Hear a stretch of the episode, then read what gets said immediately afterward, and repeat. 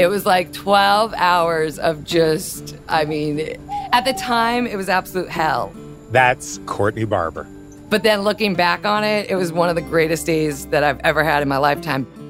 I want to start this episode talking to Courtney because she represents everything that there is to love about the Bronco.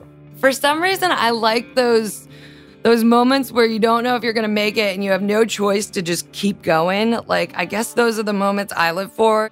Oh, and she loves to drive. A few years back, Courtney was looking for the drive of a lifetime. My thing is doing something that people have told me I can't. The minute someone tells me I can't, I accept that challenge and say, let's do it. I live on Folly Beach and I live on the ocean. So my I just I love oceans. I love the smell of it. I love the sight of it. I love all of it. So she decided to drive from the Atlantic Ocean to the Arctic Ocean. A new piece of road had just opened up. It's a part of the Dempster Highway, but it's not much of a road at all. It's just a single lane of dirt, really a line on the map. And it cuts through the heart of the Canadian Arctic all the way to the ocean. At the end of the road is the tiny fishing village of Tuktoyaktuk. So I knew I needed something big and something that would be able to do, you know, extreme situations. So, what do you think she bought? Yeah, good guess. A Bronco, a 1978 model, one of the big ones. I've always loved the front grill of it. It's just big and beastly. I wanted something that could kind of be my more macho side, and that's why I got my Bronco.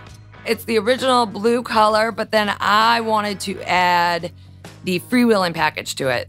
That's a yellow and orange stripe that runs from the roof down to the B pillar, which is right behind the driver's seat, and then to the back of the bed. I wanted it to look like a sunrise off the water, and it's just happy. I guess that's how I describe my paint scheme. Just happy. The trip she was preparing for was epic more than 9,000 miles. Most of it would be on paved highways, though, but the final stretch would be fully off road. She needed a Bronco to handle both. So I ended up doing a complete overhaul on it, changed the engine, changed the transmission. So now I have overdrive and a 408 stroker, stroked out 351 Windsor, so it gets me better gas mileage. And with that, she was off. Charleston, South Carolina actually is where I left and just started heading north. My plan each day was just to put it into the GPS on my phone and go where it told me to go. I really tried not to do much more planning than that. I just hate to be rushed. It's like my number one pet peeve in the world. I just like to drive along, cruise along, and get places. It was easy cruising until she reached Inuvik. We hit the Dempster Highway, and they'd warned us about, you know, needing two or three spare tires and be careful of your windshield and all these problems. And, you know, we had to go pretty slow, but we got up to around 20 to 30 miles an hour, you know, even 40 at times. We saw a grizzly bear, we saw moose and mama moose just pass right in front of the truck. Then, at the end of the Dempster Highway, was the beautiful blue of the Arctic Ocean. It was absolutely gorgeous. 5,000 miles, no breakdowns, no flat tires. She didn't even get lost. And I was just like, wow, I'm like, you know, this is what everyone warned us about. You know, this really wasn't that difficult. People had told her it couldn't be done, but there she was, literally and figuratively, on top of the world. And then it rained. And not just a little bit. On the way back, it was rainy, which changes everything. Oh my God, it changed everything. Life is like that sometimes. Right when you think all your plans are working out perfectly, it rains.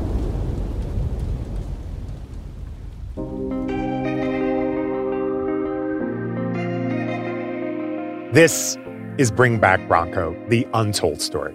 I'm Sonari Glinton. We're retelling the history of the Bronco with one driving question Is there enough passion, enough love outside and inside of Ford to bring it back? Courtney Barber is a good example of that passion. Before the rains, Courtney was on top of the world. She and her Bronco had done what everyone else had said was impossible. And that's the way the Bronco fans, both inside and outside of Ford, were feeling at the Detroit Auto Show in 2004. The Bronco had been out of production for eight years, but now Ford had this shiny silver concept version.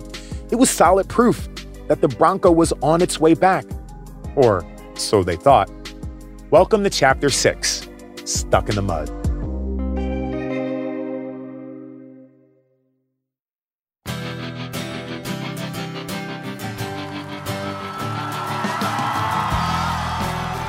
Revealing that concept was a huge moment.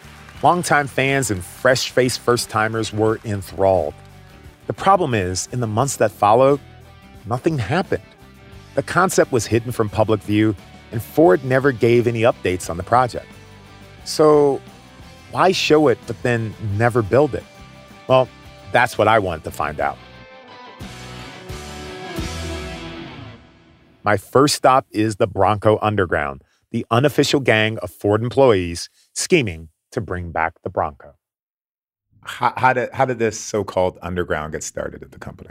Well, there was a planning project of just how many SUVs should we have at the Ford Motor Company on the Ford brand. And, and at the time, there were how many? There were three Escape, Explorer, and Expedition. We all kind of looked at each other and said, Oh, this is the time. Let's bring it back. And it is being Bronco.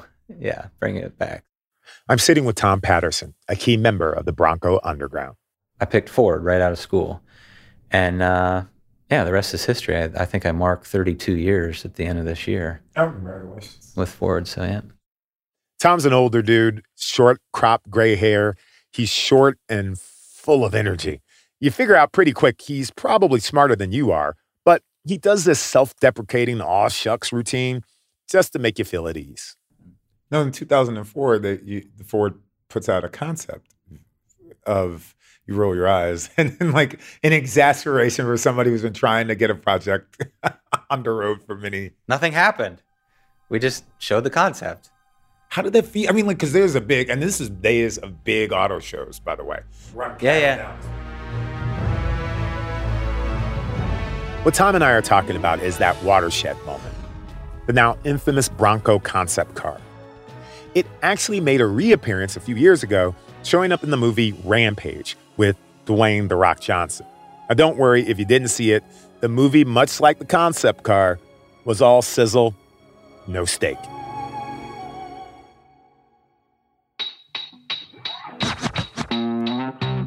I think there's there's different reasons for doing concept cars.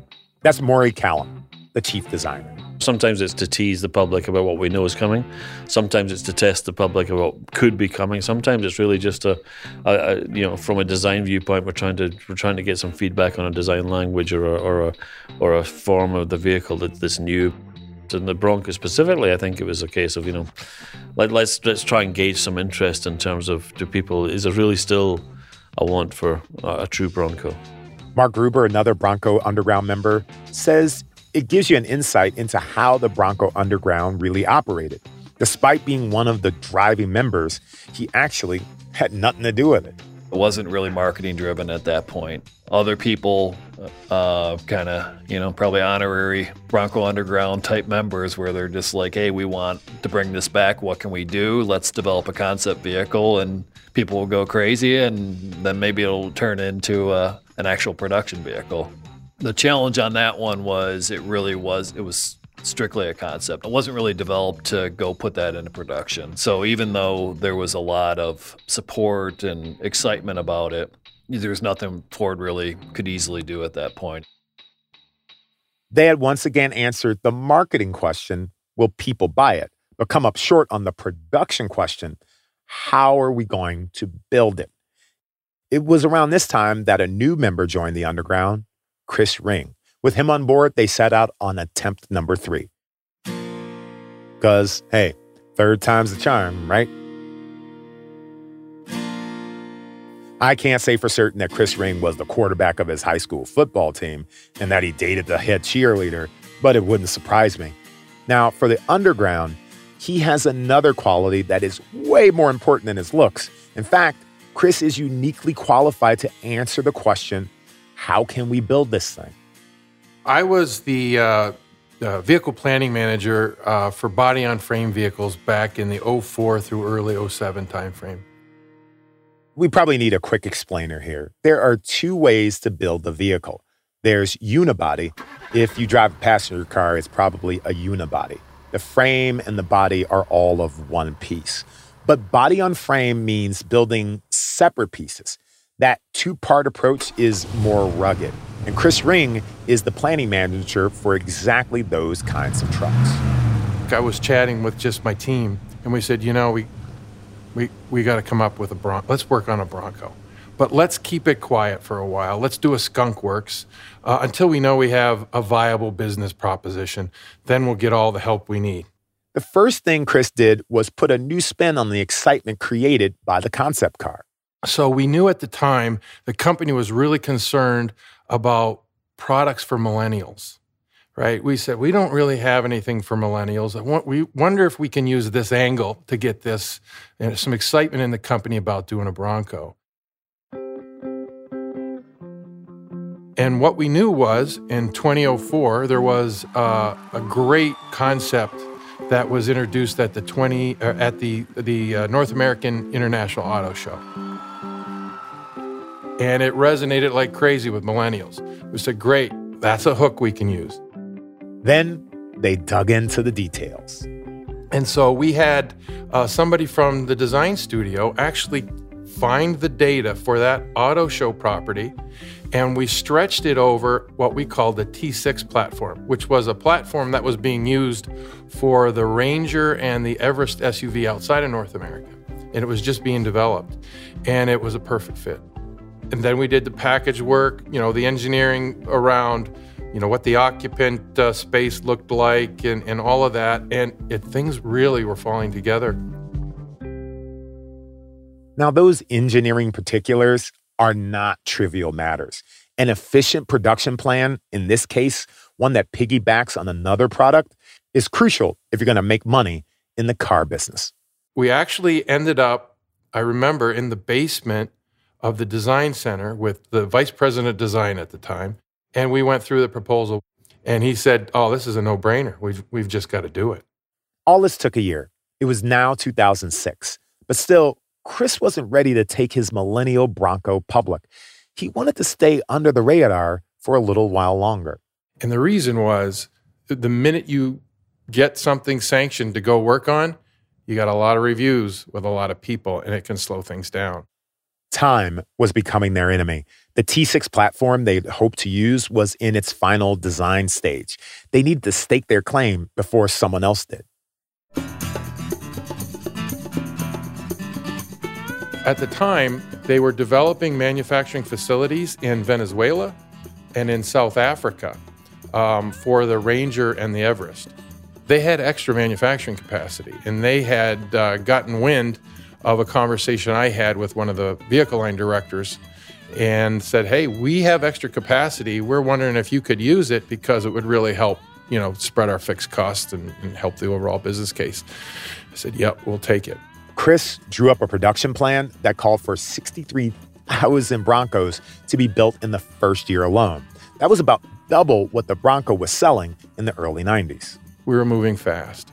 We had the design studio, we had advanced product marketing, we had product marketing, product planning, finance, uh, and what we called at the time our basic design group, which is just advanced engineering. All of those groups involved meeting, uh, you know, multiple times a week and doing work really fast to prove this out. That's a lot of resources to wrangle when you aren't even really officially a thing. Now, if we had been working on, you know, a, an ice cream truck, I think those uh, those meetings we might have had trouble getting people coming, but uh, but this was the Bronco. You know, every time we said Bronco or brought up Bronco as a, a meeting subject, ears perked up. Anybody we needed as inputters, you know, from their critical activity, we got them. Listening to Chris talk about everything they were doing, a little question keeps bouncing around in the back of my head. Were they really that good at keeping a secret, or did the suits in the C suite know what they were doing? That's a question I put to Jim Farley. Remember Jim? Back in chapter three, he was standing at the side of the highway as OJ's white Bronco drove past. Well, now he's Ford Motor Company's CEO. My grandfather started here in 1913, and the 389th employee. Was an orphan. He, started here in the year that Henry invented the assembly line. He was 14 when he joined the company. He goes, I remember when they installed the assembly line thing. I used to make the whole car, then I started only making wheels. And we go to the Rouge, where he worked. And he said, I need you to go to college.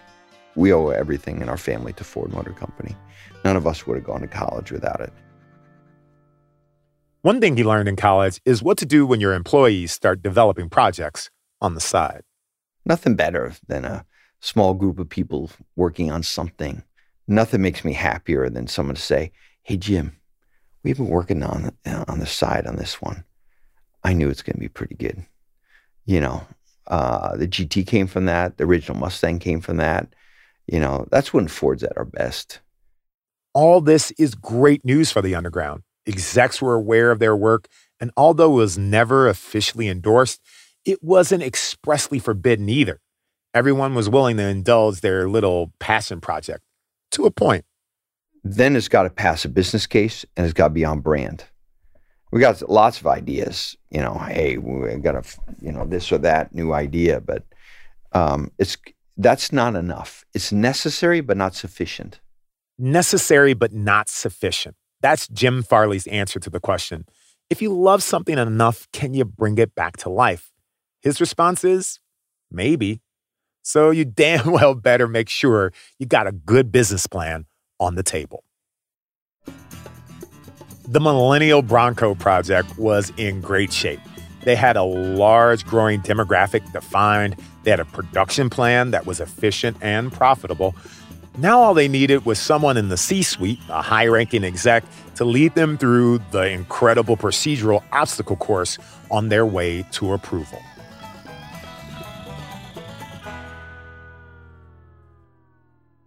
So we got to a point where we were ready to review the proposal with sort of the senior management of product planning. We had uh, the investment, we had negotiated manufacturing capacity, all the things you would normally have to prove you have a viable business proposition to be added to the cycle plan. The cycle plan is the master document that lists all of Ford's products.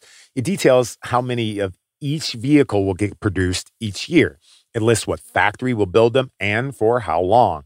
Now, if you're in the cycle plan, you are a real thing.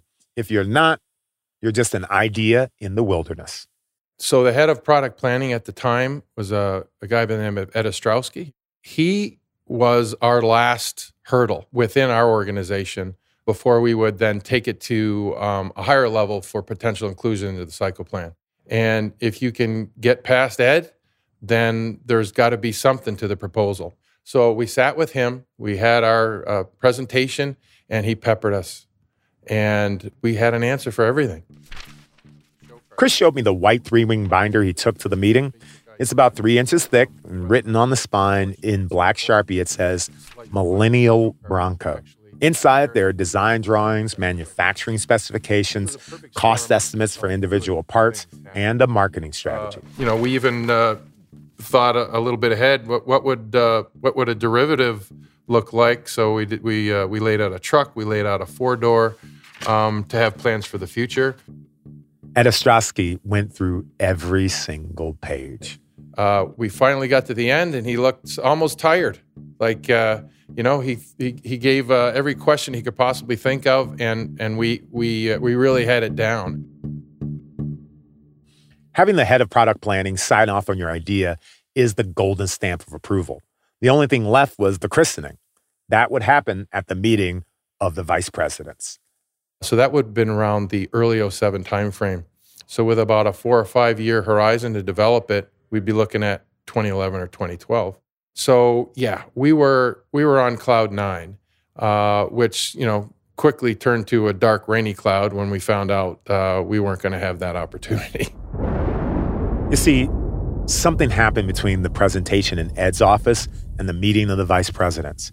The Millennial Bronco project never got there. It wasn't even put on the agenda.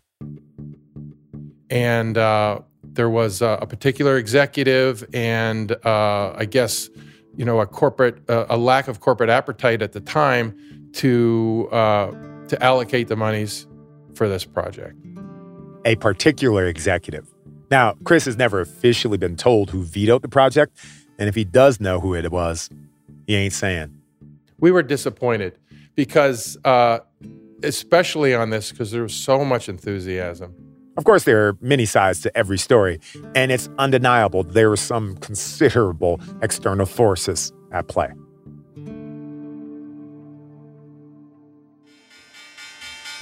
The stock market suffered one of its worst days in years Monday. On September 15, 2008, what we now call the subprime mortgage collapse began. The Dow Jones Industrial Average lost more than 4%, plummeting 504 points to settle at 10,915. Billions of dollars disappeared from the economy overnight. Monday's plunge was the sixth largest point drop ever. That started a domino effect impacting every industry in the country, including, in a big way, car sales. The American people are concerned about the situation in our financial markets and our economy, and I share their concerns. Now, just to be clear of the sequence of events here, the Millennial Bronco was shot down a number of months before the collapse, but the winds of the recession were already blowing strong. Ford, like all manufacturers, were shoring up their position and making sure they weren't overextended. Because we'd be looking ahead at how much money we would be wanting to spend, both in capital investment and engineering resources, people. Um, I obviously wouldn't have the purview, but folks at the higher level would know what our plans were. Um, we would be needing to conserve some cash, uh, maybe not do as much hiring as we would like, and so um, you know, resource constraints, capital constraints, um, they they came into play. Unfortunately, at that time, any chance of reviving it died the next year. The big three, Ford, General Motors, and Chrysler, were all hovering on bankruptcy. That's Bailey Sassoy Moore, my Detroit history expert. The federal government has taken extraordinary measures to address the challenges confronting our financial markets.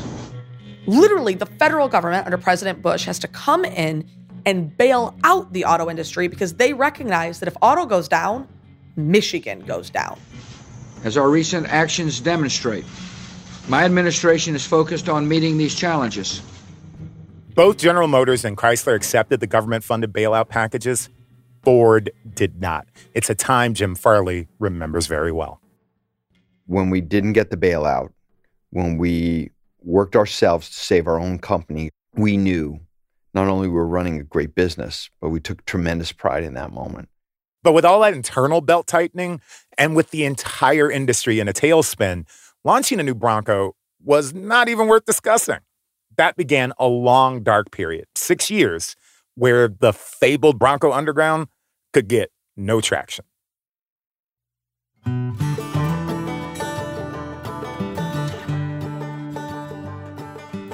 I think Chris Ring's Millennial Bronco proposal is the closest Bronco ever came to resurrection. He had the market clearly defined, he had a production plan that would have been profitable, and he had executive support. Well, right up until he didn't.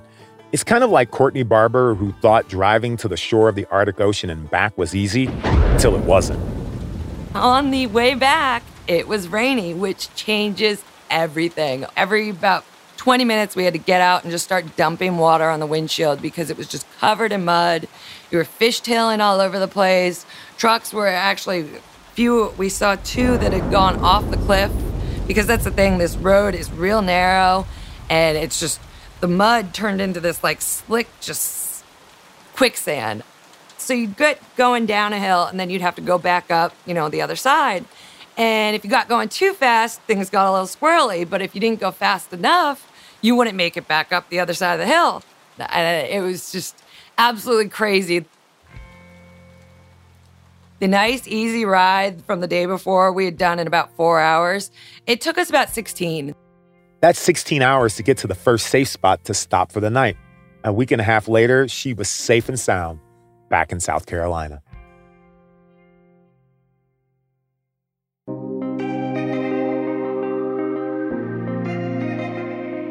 The Bronco Underground drove through quite a few thunderstorms of their own as they worked to bring back the Bronco. But if you love something enough, and if you're patient enough, you can bring it back to life. And so my first question was, can we do anything on the second vehicle? And he said, yep, anything. I said, we can do a Bronco. That is next on Bring Back Bronco, the untold story. I'm Sonari Glinton. Be sure to subscribe on Apple Podcasts, Spotify, Google Podcasts, or wherever you listen.